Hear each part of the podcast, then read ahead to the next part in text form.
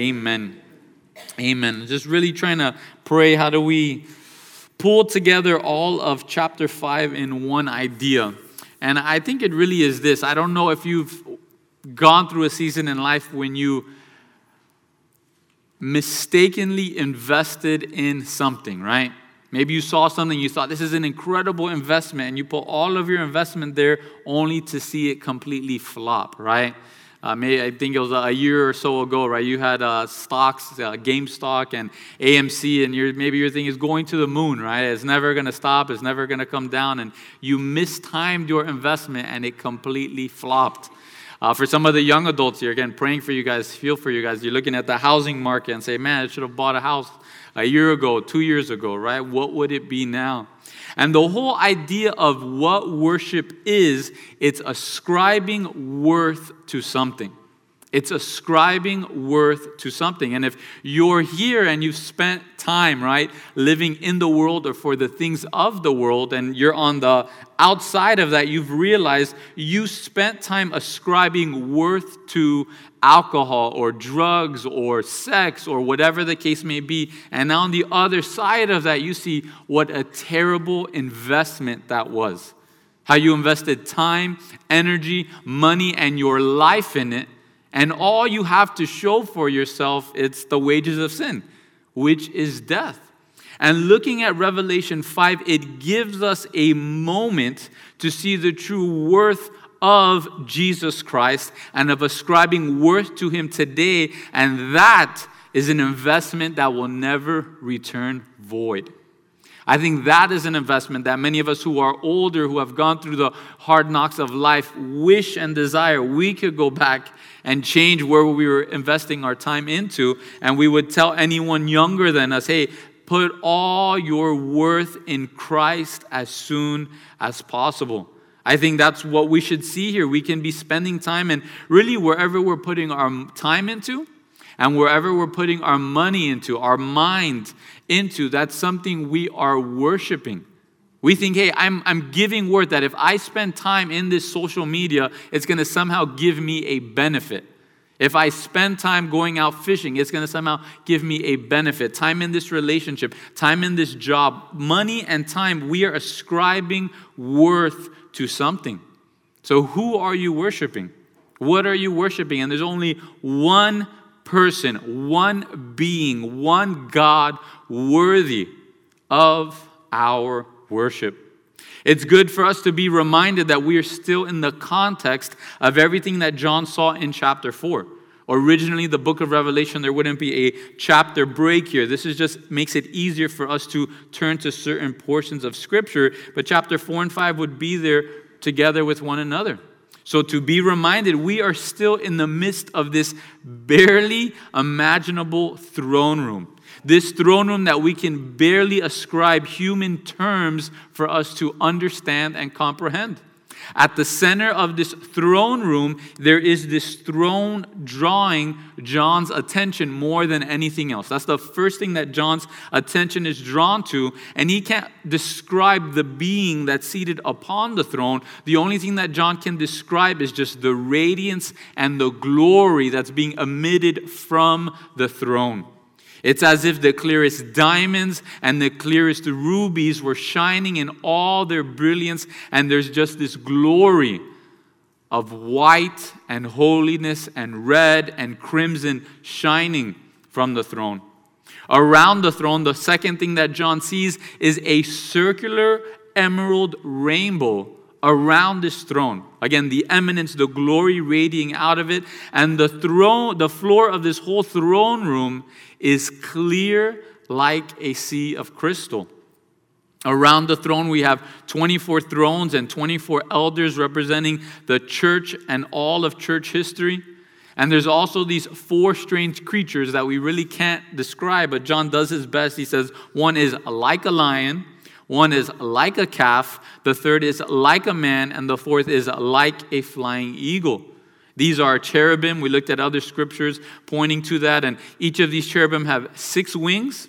Each of them have eyes, not just two eyes, but they have eyes all in the front, all in the back, and inside of them, within them. It says they have eyes all around and within, pointing to their ability to see through everything.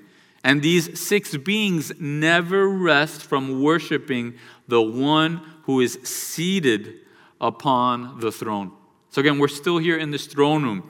But here in verse 1, chapter 5, John says he saw in the right hand of him who sat on the throne a scroll written inside and on the back and sealed with seven seals. This is a very important portion of scripture that we kind of need to leave our intellect behind and take it by faith because John is describing something outside of our dimension, outside of our ability to fully comprehend. And oftentimes in Scripture, God is given human characteristics to make it easier for us to understand Him. But God is not a human. God is, we're made in the image of God, but He Himself is not human. We are image bearers, but He is not human. If we could completely comprehend God and all who He is and all His being, then we would be gods ourselves. But again, the holiness, the separation of God and creation, creator and creation. If you have a New King James Version Bible, you can see that word hand is italicized, showing that translators later added it so we could better understand what's going on here. And here you got a SAT word if you needed a SAT word of the day. And the word is anthropomorphism. Anthropomorphism. And anthros in the Greek is man, and morphe is the word in the Greek form. And there's different terms throughout Scripture where God is referred to by human characteristics so we can understand Him better. There's the, we're going to look at it later, right? The scripture, God's eyes are looking to and fro throughout the whole world, right? It's not that God is legitimately like scanning through the world looking for someone. It's giving us an idea of what this means so we could better understand it. In Psalm 50, verse 10, it says, For every beast of the forest is mine, and the cattle on a thousand hills. This is where we get that idea God owns the cattle on a thousand hills. But I don't think any of us here this morning believe God is a rancher in heaven, right? With a thousand hills, and he's out there with his cowboy hat gathering all the cattle together.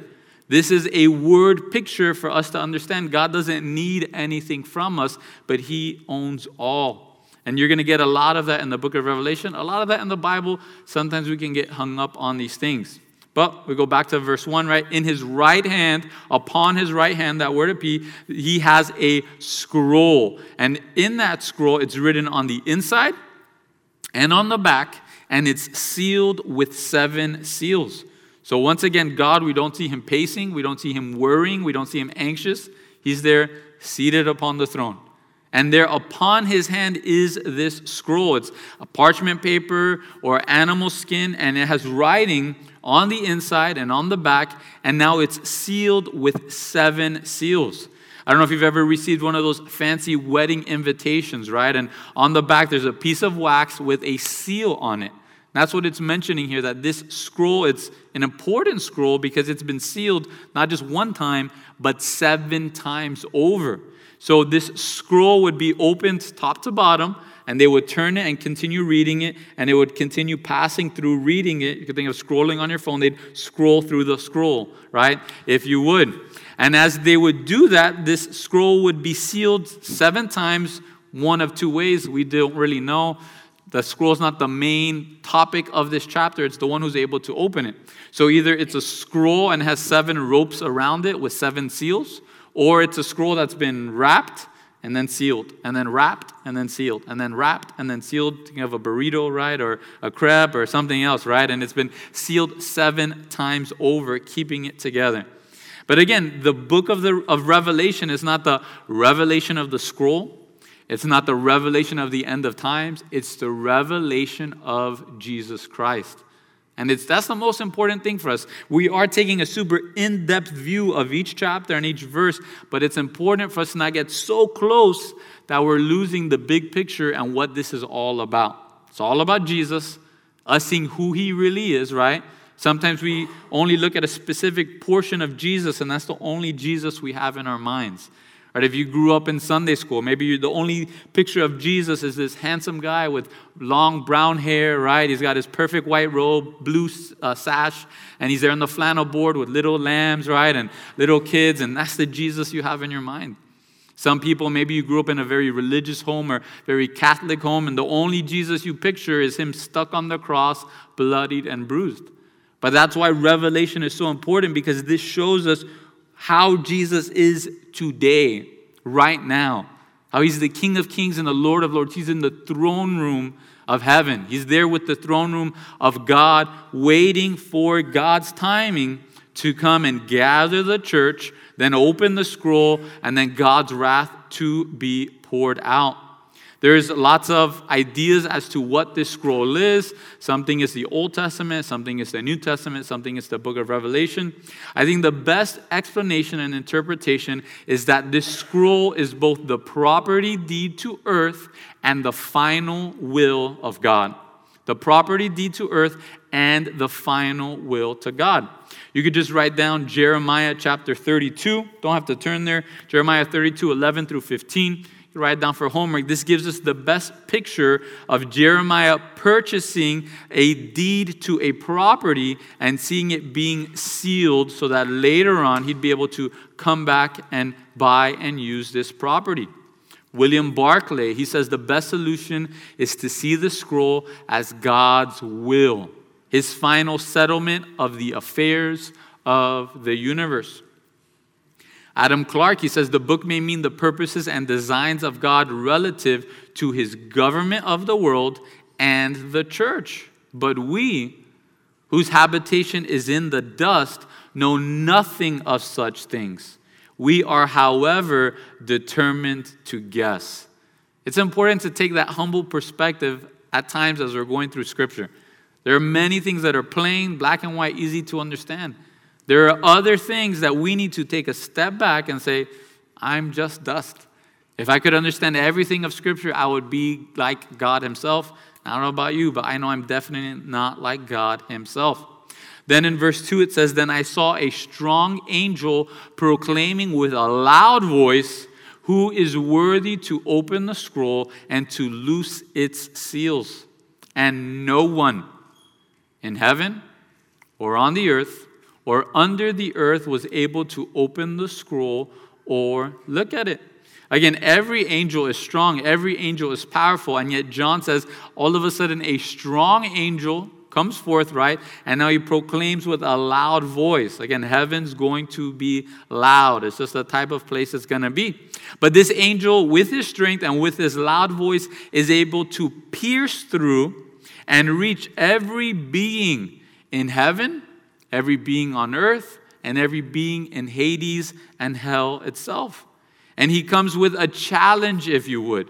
He says, Who is worthy to open the scroll and to loose its seals?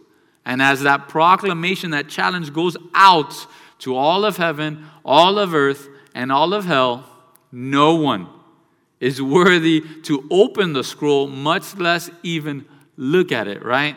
They're not even worthy to look at it, to open it, or loosen its seals.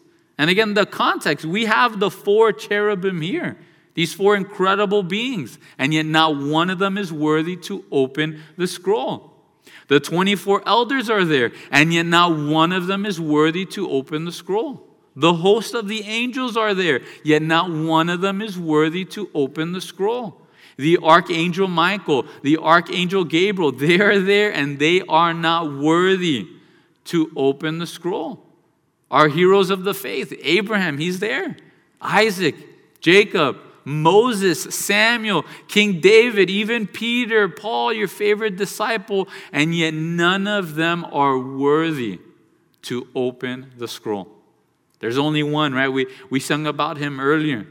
But we can think of all the men, all the women in history, and yet not one of them is worthy to open the scroll. Two weeks ago, we looked at the idea of worship. It's worthship. You're ascribing worth to something, and that's why you begin to worship it. And this should remind us the only thing in all of history worthy of our worship, it's Jesus Christ. It's not our kids, It's not our marriage, it's not our job, it's not our hobbies, it's not our favorite artist, our favorite musician, our favorite athlete. The only thing in all of history worthy of our worship, it's Jesus Christ. And that's a worthy investment. That's not an investment later on you're going to be banging your head against the wall saying, What in the world did I just do? Verse 4, John says, So I wept much because no one was found worthy to open and read the scroll or to look at it. And to be reminded of John, he's been taken by the Spirit to this place. So it could either be he's taken by the Spirit into the heavenly realm right away, something he's taken into heaven, and then in a sense, almost like a time machine is taken to the time and place when Jesus is going to take the scroll. But you got to think John is trying to be incognito here, right? He's not trying to cause a stir. He doesn't want anyone to realize he's there. He's trying to hide in the corner, if you would, play the background. And yet, hearing that no one is found worthy to open the scroll or to look at it, John can't help but begin to weep. And the, in the Greek here, it's to weep uncontrollably to begin to sob in convulsions, right? And shaking. I don't know if you've ever gotten and received such terrible news that you begin to weep uncontrollably. If you've been there when a wife gets the knowledge that her husband has died, right? Just automatically, she can't help it. She begins to weep uncontrollably. And this is what grips John's heart. Trying to be in secret, trying to be incognito, trying not to have any of the many eyes of the four creatures looking at him, right? He can't help but begin to sob and weep uncontrollably. And I think that's what ascribes the value to this scroll. It's not just the book of Revelation. It's not just the end of Revelation, chapter 6 through 22. This has to be the power to rule and reign over earth or to rule and reign over the principalities and powers of the earth. This has to be the one thing that will finally destroy sin and death and crying and weeping for all of eternity. This also has to be the will of God because when you truly love God, you desire to see more and more of His will in your life. Matthew Henry, he says, Those who have seen most of God in this world are most desirous to see more of it. And those who have seen his glory desire to know his will. Friend, how often do you desire to know the will of God?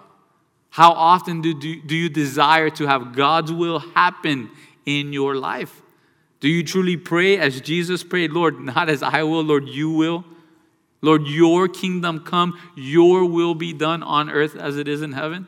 Because the more you love him, the more you're going to desire to see and know his will. The more we see his glory, the more we're going to say, Lord, I want what you want to happen in my life. The more our desires are going to line up with his desires, the more and more we know him and see him. You could think of Moses. Every time he sees God's glory, he asks for a little bit more. Can I see more? Can I see more? Can I know more? Verse 5 John's weeping uncontrollably, he's sobbing. In verse 5, one of the elders tells him, Snap out of it, right? Stop your crying. No. He says, Do not weep. Behold, the lion of the tribe of Judah, the root of David, has prevailed to open the scroll and to loose its seven seals.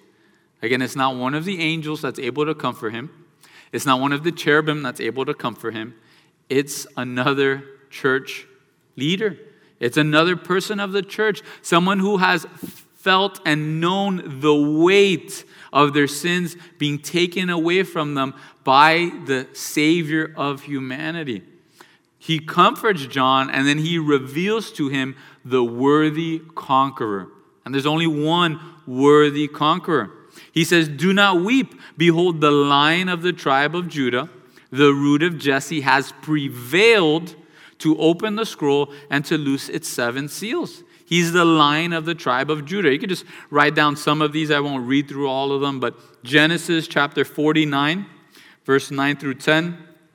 Isaiah chapter 31, verse 4, and Hosea chapter 11, verse 10. Genesis 49, 9 through 10, Isaiah 31, 4, and Hosea 11, 10 all speak of God as this lion. In Genesis 49, verse 9 through 10, it says, Judah is lion's whelp from the prey, my son, you have gone up. He bows down, he lies down as a lion, and as a lion, who shall rouse him? The scepter shall not depart from Judah, nor a lawgiver from between his feet until Shiloh comes. Again, the power remains in the tribe of Judah until the moment that Jesus comes. In Isaiah 31 4, it says, The Lord has spoken to me as a lion roars and a young lion over his prey. Finally, Hosea 11 10 says, They shall walk after the Lord, and he will roar like a lion. Again, our conqueror, he's worthy. He's a worthy fighter, right? A worthy king.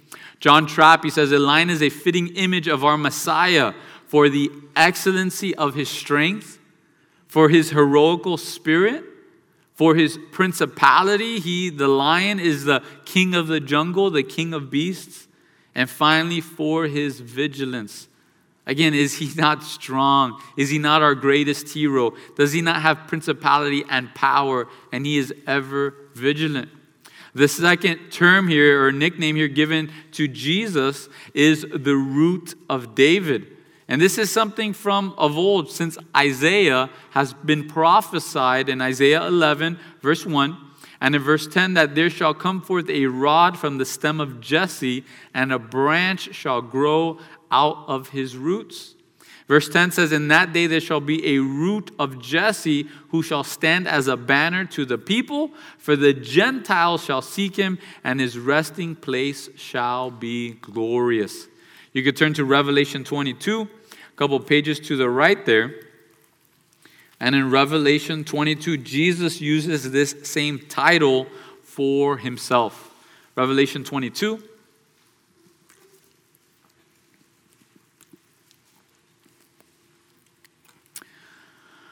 Revelation 22, verse 16, it says, I, Jesus, have sent my angel to testify to you these things in the churches. I am the root and the offspring of David, the bright and morning star. Again, he is the root of David. David, the greatest king in the history of Israel. And he says, I am the root of that. I am what brought forth David, and I'm also his offspring. This shows us that David was not just, uh, that Jesus was not just a rando from the lineage of David, right? but he's the very root of it. He's the very origin of David. I know there's some people they get caught up in knowing their lineage and their history, and they pay money for these DNA tests and all this stuff. Right? I, it doesn't make any sense to me, but you can do your thing, right? And you find out, man, I'm from George Washington's lineage, right? You say, big whoop, right? C- congratulations, not a big deal, right? But to be able to say, I am the root of George Washington, George Washington exists only because of me, that'd be something completely different. And that's exactly what Jesus is saying here. If you go to Matthew 22, this is exactly what Jesus is saying. This is the last time that the Pharisees begin this game of riddles with Jesus because Jesus is a lot wiser than they are, and he can stump them. They try to stump Jesus over and over again. He always comes on top. Then he asks them a question, and they don't know how to answer, how to respond. And in Matthew 22, verse 41 through 46, some scholars think this is what Jesus is asking the Pharisees as a, as a young boy in the temple, that all the Pharisees and the priests are saying, What's up with the wisdom in this little kid as his parents lose Jesus, right? But in Matthew 22, verse 41 through 46, it says, While the Pharisees were gathered together, Jesus asked them, saying, What do you think about the Christ? Whose son is he? And they said to him, The son of David. He said to them, How then? Does David in the Spirit call him Lord, saying, The Lord said to my Lord, Sit at my right hand till I make your enemies your footstool?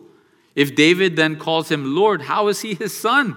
And no one was able to answer him a word, nor from that day on did anyone dare question him any more. Again, Jesus has always existed. He God the Father and God the Holy Spirit have always existed. They've had that agape love just always. They've always existed. They are God, right? The Trinity. And He's always existed. So David comes from Him. But then one day, when He humbles Himself to the point of a human being, He comes from the lineage of David. A.R. Said, He says, He is not called merely Son of David, but He's David personified. He is at once the branch of David and the root of David. He's David's son and David's Lord. He is the lamb which was slain and therefore the lion of Judah, about to reign over Israel and thenceforth over the whole earth. You see, we need both the lion and the lamb. We need both. We'll see that in a moment. But back to Revelation chapter 5, he continues, this elder giving John the good news, telling him, hey, man, don't worry. Quit your crying. Stop it. It's okay. Everything's going to be okay. He says that he's, right, the lion from the tribe of Judah. He's from the root of David. And then he says, He has prevailed to open the scroll and to loose its seven seals. He has prevailed, He has conquered.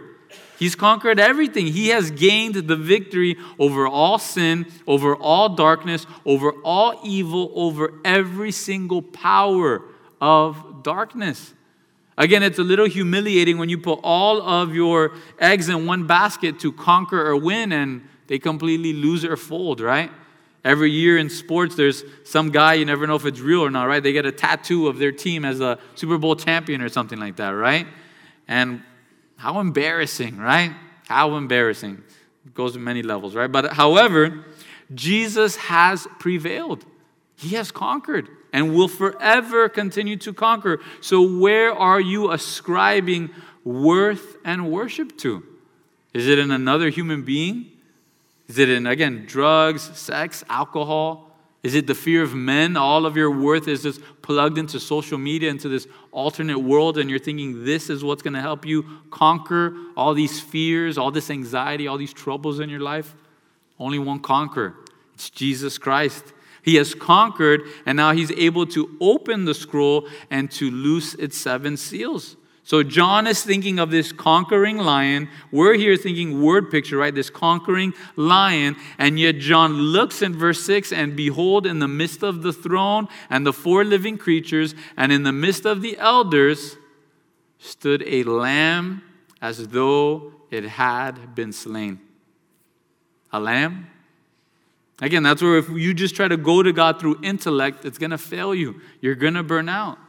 He is the lion and the lamb. Are there not two greater opposites there, right? A lion and the lamb. I don't know which was the last sports team that was known as the Lambs, right? Here we go, right? LHM Lambs, right? we don't even do that. We're a church, right? We don't even do that. Again, it's not a term of power. It's not a, power, a term of prestige. It's not a term of great strength. But as the lion, he came, he came down as a lamb for us. Again, we need to realize the full picture of who Jesus is. He's not just a lamb, and he's not just a lion. And here, the word lamb is very specific. It's not even a big lamb or a strong lamb or the king of lambs, right? It's not Lambo or anything like that. Here in the Greek, it speaks of a little, delicate, precious lamb. It's just, again, endearing to us. He's, he's not just there dead on the floor. No, he's standing. He has both power and our sympathy. That's what David Guzik says. He is living, he is standing there as the lamb, and yet he still has the marks of previous sacrifice upon him, as though it had been slain. There's something that's so dangerous to us. Has the death of Jesus Christ for you become stale? Is there just apathy in your heart when you hear of Jesus Christ suffering for you, bearing his sins upon you? Does that just uh, affect, it invokes no emotion in your heart or in your mind? Does that not break you, right? When we sing the songs that he ransomed his slave, and you don't right away think of yourself and all that he has paid for you. Friend, family, be aware if the cross has grown stale to you, alarm should be going off in your heart. If the cross is stale in the lives of your sons and daughters, alarm should be going off in your heart. It has not grown stale in heaven. Every time someone looks at Jesus Christ, he's bearing the marks. They look as fresh as they ever have. It should be fresh, it should be current to us, it should invoke and affect emotion within us. We talked about it two weeks. Some people say, Oh, I can't worship because I'm not very emotional, right? He also that's a lie. We've seen you, right? We've seen you watching a football game. We've seen you losing that fish right at the boat. We, we've seen you. We've seen you, the 401k going down. We've seen emotion come out of you. There's just not that great of an importance in your heart and mind when it comes to Jesus Christ and what he has done for us. With the youth, I used to tell them, Who did Jesus die for? They go, Oh, the whole world. I go, Yes, but no, he died for you. He died because of your sins, he died because of my sins. Lots of times we like to think of that on a macro aspect so we don't take ownership that he died because of me. Th- that should affect us. I know that affects soldiers when they have another mm, brother or sister die taking their place. It changes their lives forever. They named their kids after the soldier that sacrificed their lives for them. I know one of them, right? In his books, the heroes in his books are those different soldiers that sacrificed their lives. How does the death and sacrifice affect, uh, affect us? And it's not just a bullet, it's not just a grenade, it's not just a quick or accidental or something that just happened. No, from the foundations of the earth, Jesus decided, I'm going to go down there, I'm going to put on human flesh, going to become a little baby, I'm going to have to learn how to walk, how to use the restroom, how to talk. I'm going to be beaten and bruised by them. I'm not going to come in as a king. No, I'm going to be born in a, in a stable, in a barn. I'm going to be raised not in a rich home, but in a very poor, humble home. And they're not going to appreciate me. They're not going to love me. No, instead, they're going to beat me and bruise me, rip out my beard. They're going to put me in jail. They're going to put me in prison. They're going to falsely accuse me, and they're going to kill me. This is what he planned sacrificing his life for you and me. Again, this should affect us. This should never become stale. There should never be empathy in our heart thinking of Jesus Christ dying for us, marking, showing the marks as though he had been slain. I've heard the idea that the only man made thing in heaven will be the scars on the body of Jesus Christ.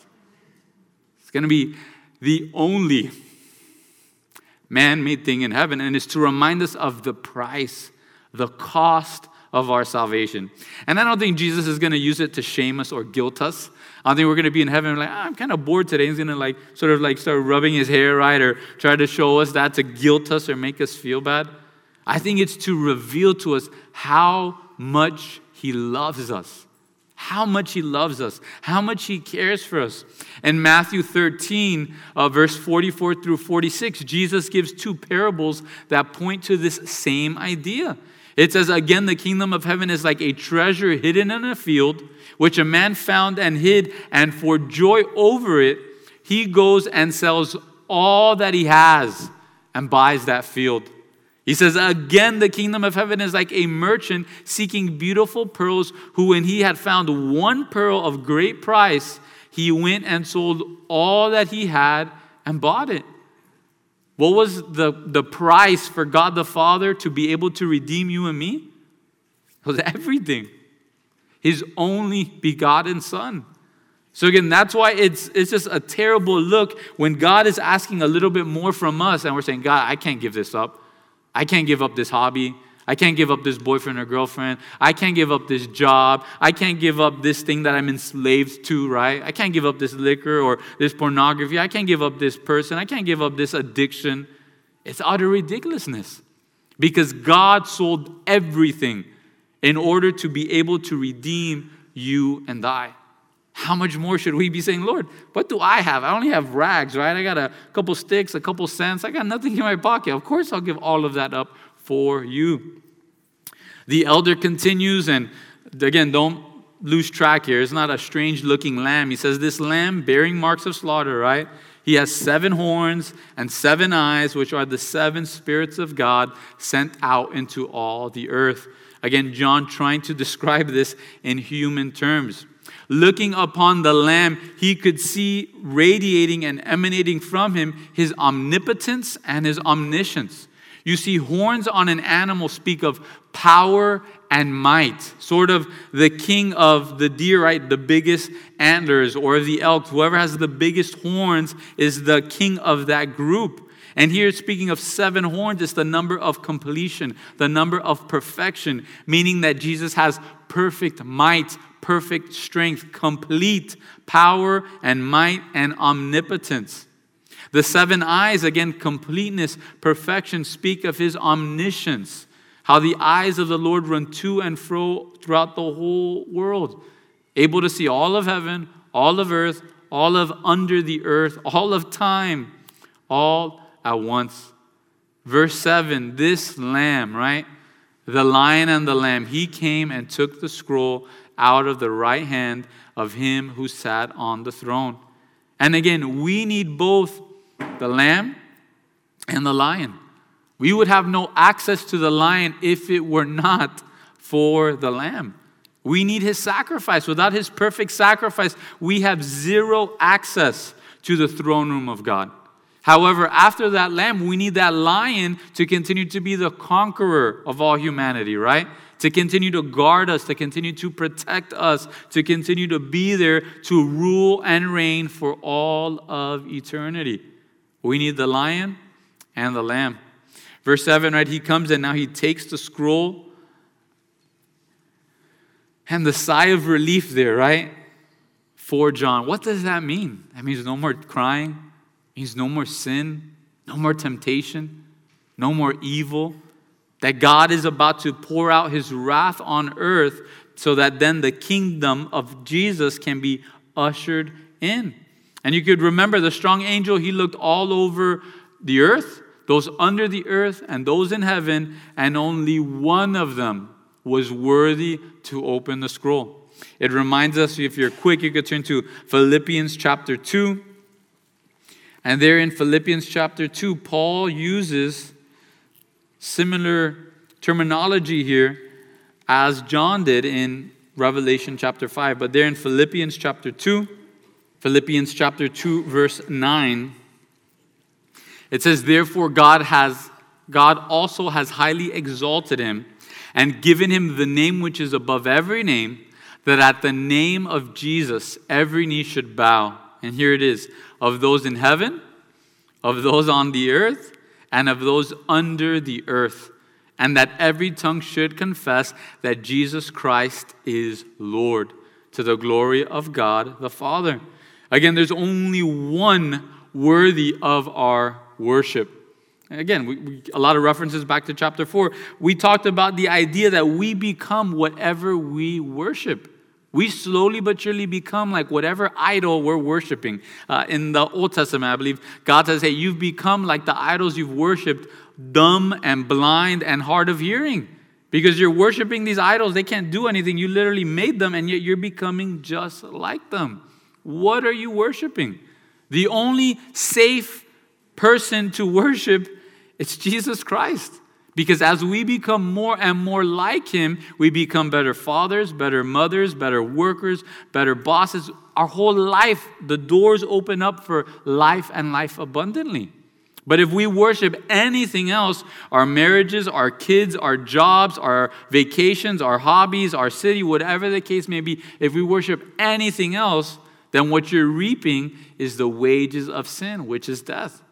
Again, what are we worshiping? Because there was no one in heaven, on earth, or under the earth worthy to open the scroll, and only Jesus is, then one day every knee will bow of every single living creature. Every single human being that has ever existed will one day bow the knee to Jesus Christ. Again, the lamb grabbing the scroll. It's great news for us who are believers, but this is terrible news for unbelievers. I think of in, in the daily reading, right? We're going through Deuteronomy, how he puts before us a life and death, blessing and a curse. And if we bow the knee now to Jesus Christ, then we get to be adopted into the family and we get to rule and reign with him for all of eternity. We get to be with him there in heaven.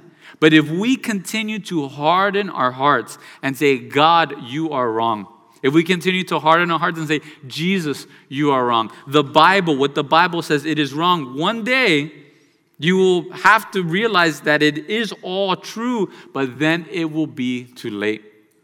There's no adoption, there's no ruling and reigning with Him. It's being apart from Him in hell for all of eternity. It's being in solitude and alone with nothing but thoughts and regrets and torture for the rest of eternity. Again, there's a great sword there. It's great news to the believer, it's terrible news to the unbeliever. But Jesus, his desire, his will, is that we'd be there with him. That's his desire. Throughout the Gospels, over and over and over again, you see Jesus saying, Not my will, but his be done. My will is the will of the Father. The will of the Father, that's bread, that's meat for me, that's substance for me. You see Jesus saying that time and time and time again throughout the four Gospels. There's only one time where Jesus talks about his will and his desire. And you know what it is? He says, Lord, I desire, I will, that they be with me, that we would together be in your presence. That's Jesus' only desire is that you would be with him. God wills that no one would perish, but that all would have everlasting life. He loves you, he cares for you. Verse 8 Now, when he had taken the scroll, the four living creatures and the 24 elders fell down before the Lamb, each having a harp and the golden bowls full of incense, which are the prayers of the saints. At the notion, at the seeing, at the watching of Jesus taking the scroll, immediately the four cherubim the representatives of all of church history, right? They fall down there before the Lamb. This is what worship looks like. Worship, it's singing, again, loudly to the Lord, and it's humility. Every once in a while, you'll get someone saying, Oh, I just want to dance in worship, right? I just want to dance like David danced, right? You get that every once in a while from someone in worship. Well, David was dancing during a parade. So if you have a parade for Jesus, you're at a concert for Jesus, man, break it down, go crazy for Jesus, right? However, there's no part in Scripture where during a church service or worshiping God the Father or the Lamb that people are busting a move. It just doesn't happen. It's just not in Scripture. So, again, if you're at a parade or a concert, man, go crazy for Jesus. But in worship, biblical worship that we're going to see all throughout heaven, the only posture you really see is people flat on their faces. That's the only type of worship you see. You see just emotion gripping them of how great He is and how worthless I am. That's what true worthship is, right? You're attributing worth due to him. It says each of them have a harp. This is not just a harp, but more of a guitar. It's an instrument in the Greek played with the hand or with a pick. This is where we get that idea, right? Those old cartoons. Everybody in heaven has their own personal cloud and their personal halo and their personal harp. Not the case whatsoever. Then it says that there's golden bowls full of incense, which are the prayers of the saints. That's where some in the Catholic Church get the idea that our prayers need to go to the saints before they go to God. Does this mean that the elders or the four cherubim are the ones who receive our prayers? No, right? The nine o'clock did better. No, not at all. Not whatsoever. Right? As Paul would say, certainly not. 1 Timothy chapter 2 verse 5 tells us there is one God and one mediator between God and men, the man Jesus Christ. Only one mediator. We don't pray to the saints, we don't pray to Mary, we don't pray to our moms or our dads. We pray to Jesus Christ, to God the Father, to God the Holy Spirit, the three people of the Trinity. Jesus is the only mediator. However, what we should gather from this is how much God the Father cares for us.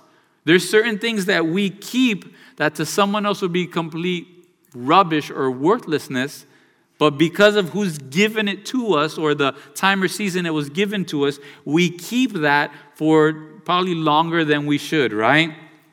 Maybe you've gone through that season, you're decluttering your house and you find this shoebox with all of these old papers and you come to the fork in the road. Do I throw this away now? Or do I put this in the box to come to this fork in the road once again later on, right? Do I throw this away now? Five years later, do I throw this away now, right? And it all depends. If you're there cleaning and you're a mom or a dad here and you have your son or daughter's five year old kindergarten, Father's Day coloring, right? I love daddy, daddy's number one, you're like crying, right? You keep it and you don't get rid of it.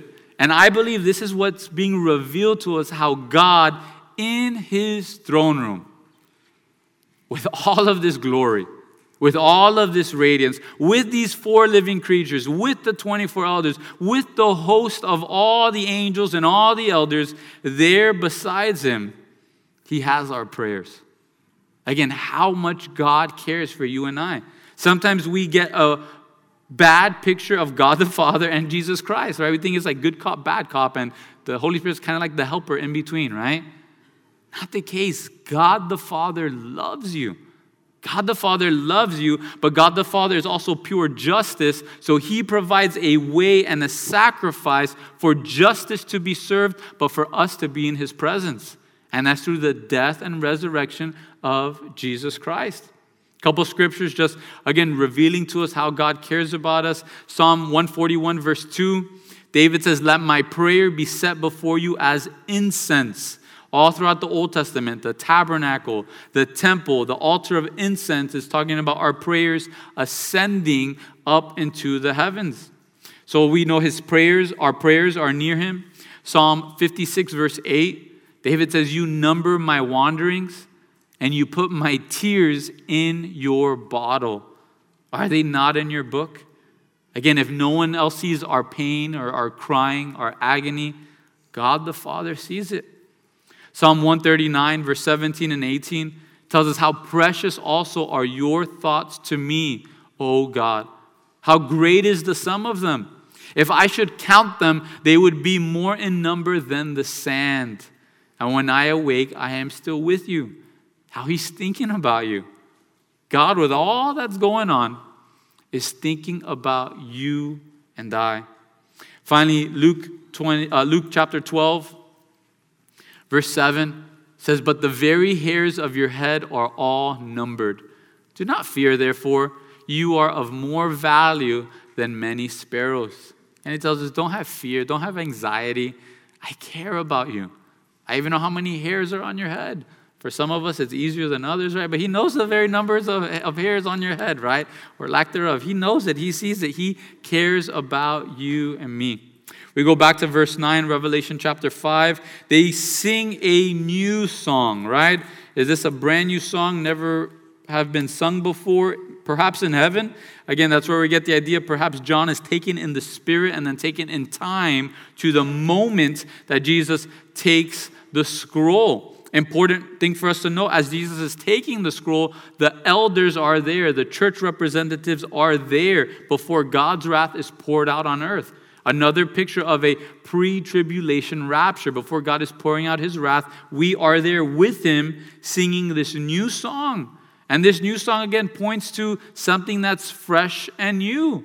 And heaven is filled with worship, and it's always fresh and new. Again, there's a warning to us. If the cross has become stale to us, if the death of Jesus Christ has become stale to us, if worship has become stale to us, be careful. It's like you hear the husband or the wife, oh, my marriage is just stale. Whose fault is that really, right? Oh, it's just getting stale. I don't feel the same way I used to feel, right? Nothing's changed.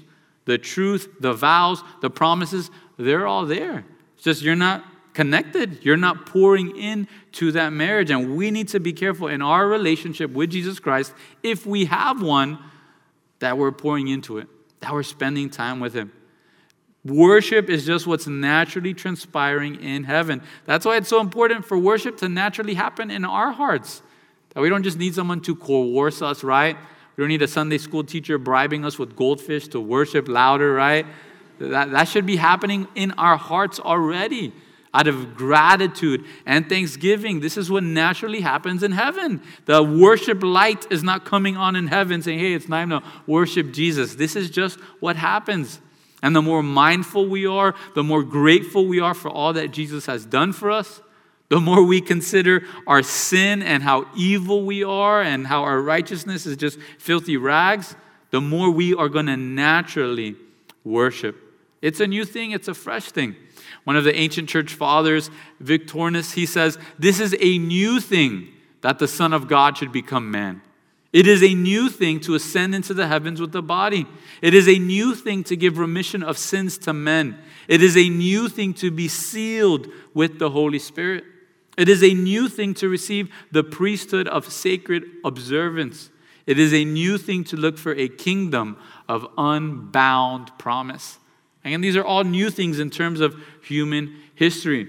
So, what's the lyrics to this new song? Verse 9 You are worthy to take the scroll and to open its seals, for you were slain and have redeemed us to God by your blood out of every tribe and tongue and people and nation, and have made us kings and priests to our God, and we shall reign on the earth. Again, they are ascribing worth to Jesus Christ. They're saying, You are the only one who is worthy to take the scroll and open its seals. Is he not worthy of our worship? Is he not worthy for us to let go of our pride or our fear of man and sing praises to God?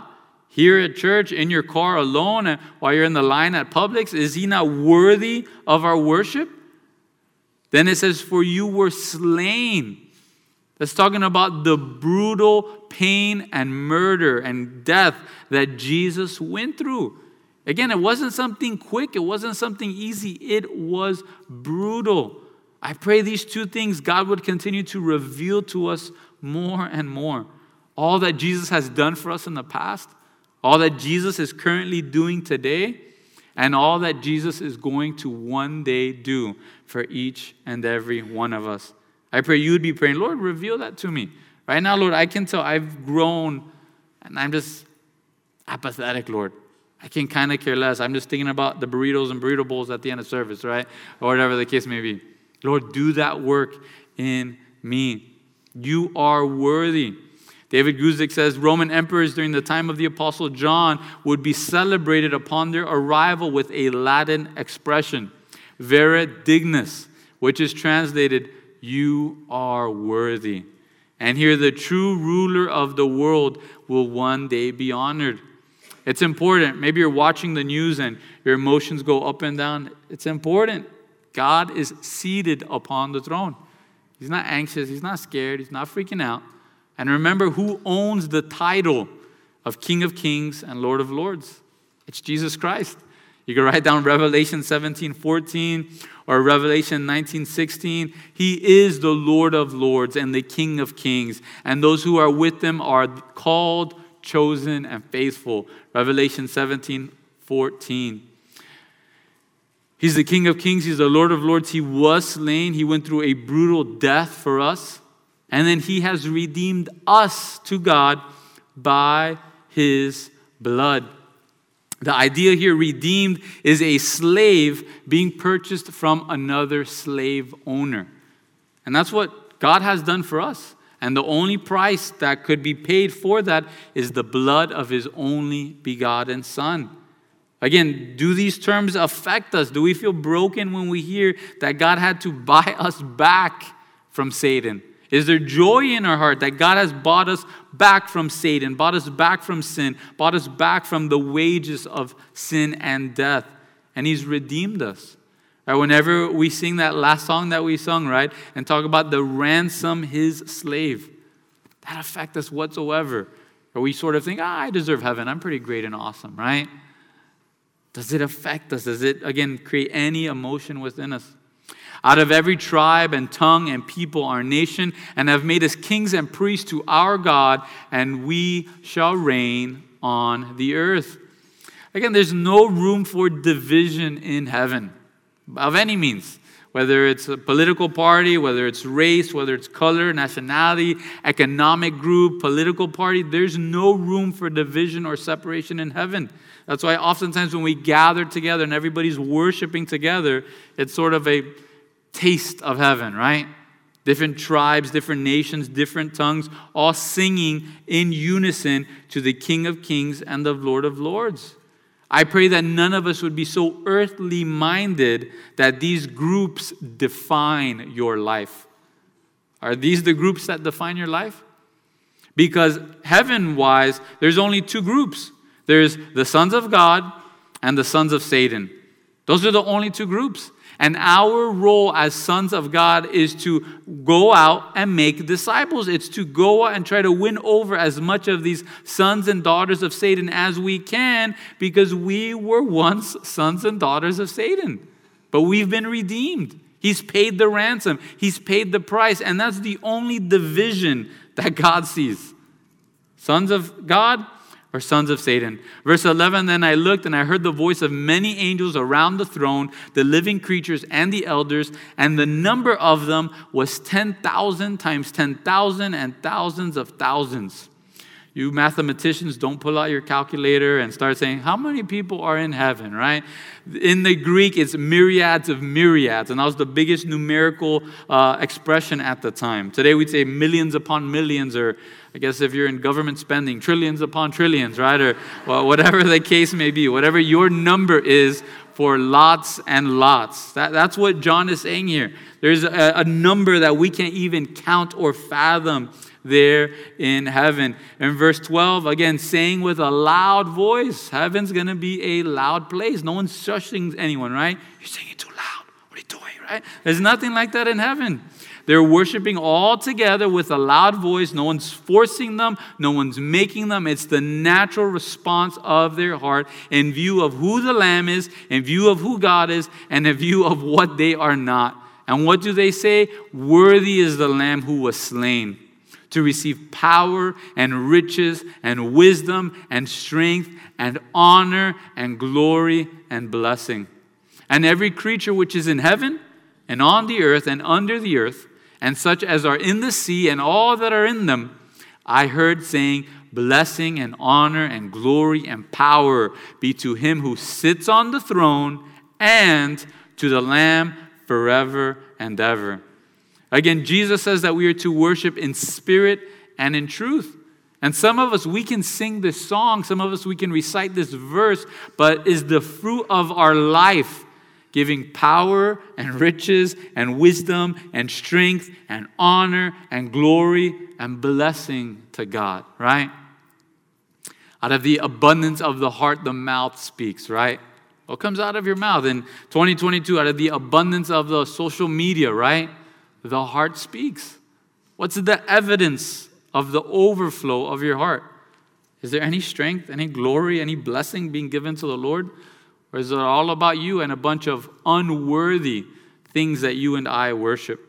Every creature is worshiping him. And it's important to know at the end of verse 13 the one who sits on the throne and the Lamb together are receiving the same amount of worship. This is why it is so important, it is monumental that a true Christian believes that Jesus is not just the Son of God, but he is one part of the Trinity. Jesus is God. He's not a created being after God. He's not the angel. He's not Satan's brother. He's not a prophet. No, Jesus is God. If not in heaven, there'd be idolatry and blasphemy taking place each and every day. That's why it's important. It is essential for us to know the only way to heaven is through Jesus Christ and knowing that He is God. So, to our friends and family members that say, hey, we are the same, and yet their view of Jesus is different, they are worshiping a different Jesus. And the only Jesus to get to heaven is the Jesus that is one with God the Father and God the Holy Spirit. Charles Spurgeon, he says, Depend upon it, my hearer, you will never go to heaven unless you are prepared to worship Jesus Christ as God. They are all doing it there. You will have to come to it. And if you entertain the notion that he is a mere man or that he is anything less than God, I am afraid you will have to begin at the beginning and learn what true religion means. You have a poor foundation to rest upon. I could not trust my soul with a mere man or believe in an atonement made by a mere man. I must see God Himself putting His hand to so gigantic a work. Again, He is God. He's the King of Kings, Lord of Lords, and we need to begin worshiping Him today because that's what we're going to be doing for all of eternity. If you don't like worship, I don't know why you're going to want to go to heaven. It just doesn't doesn't make any sense to me, right? Basically mostly what we're going to be doing. We're going to rule and reign with Him. Going to be doing other things, but a lot of it is worshiping Him. Finally, verse 14 then the four living creatures said, Amen. And the 24 elders fell down and worshiped him who lives forever and ever. Again, they fall down and worship him. That's, that's, the only, that's the only response in us, is to just, in humility, in brokenness, fall down and worship him. Again, in closing, I think there's two main questions here. One is Have you forgotten who's seated upon the throne? Have you forgotten? Maybe in this week you've got anxiety, fear, or depression. You're looking at the news or you're looking at your current state in life and you're just freaking out and you're throwing yourself into a tailspin. Remember who's seated upon the throne. Remember who still has the scroll in his hand and the only one that can grab that scroll. The second thing, which is equal importance is who or what are you ascribing worth to? What are you investing in? I don't want you to make that poor investment. That a year from now, a week from now, a day from now, you're saying, man, what a waste of time. What a wasted investment of my time, of my money, of my heart, of my emotions, of my kids' time, my kids' heart, my kids' emotions. Is this not worthy of it all? We go through different seasons in life where we're saying, what's more valuable, my time or my money, right? See, I got no money, so I guess that's what's more valuable right now, right? I got no time, I guess that's what's more valuable right now. What are we spending all of our time on? What are we spending all of our money on? You are ascribing worth to whatever that thing is.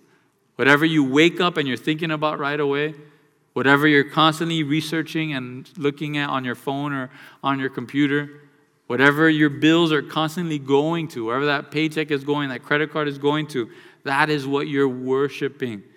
Again, there's only one who is worthy to open the scroll. There's only one who has conquered all of sin, all of death, and who will one day rule and reign over all the earth.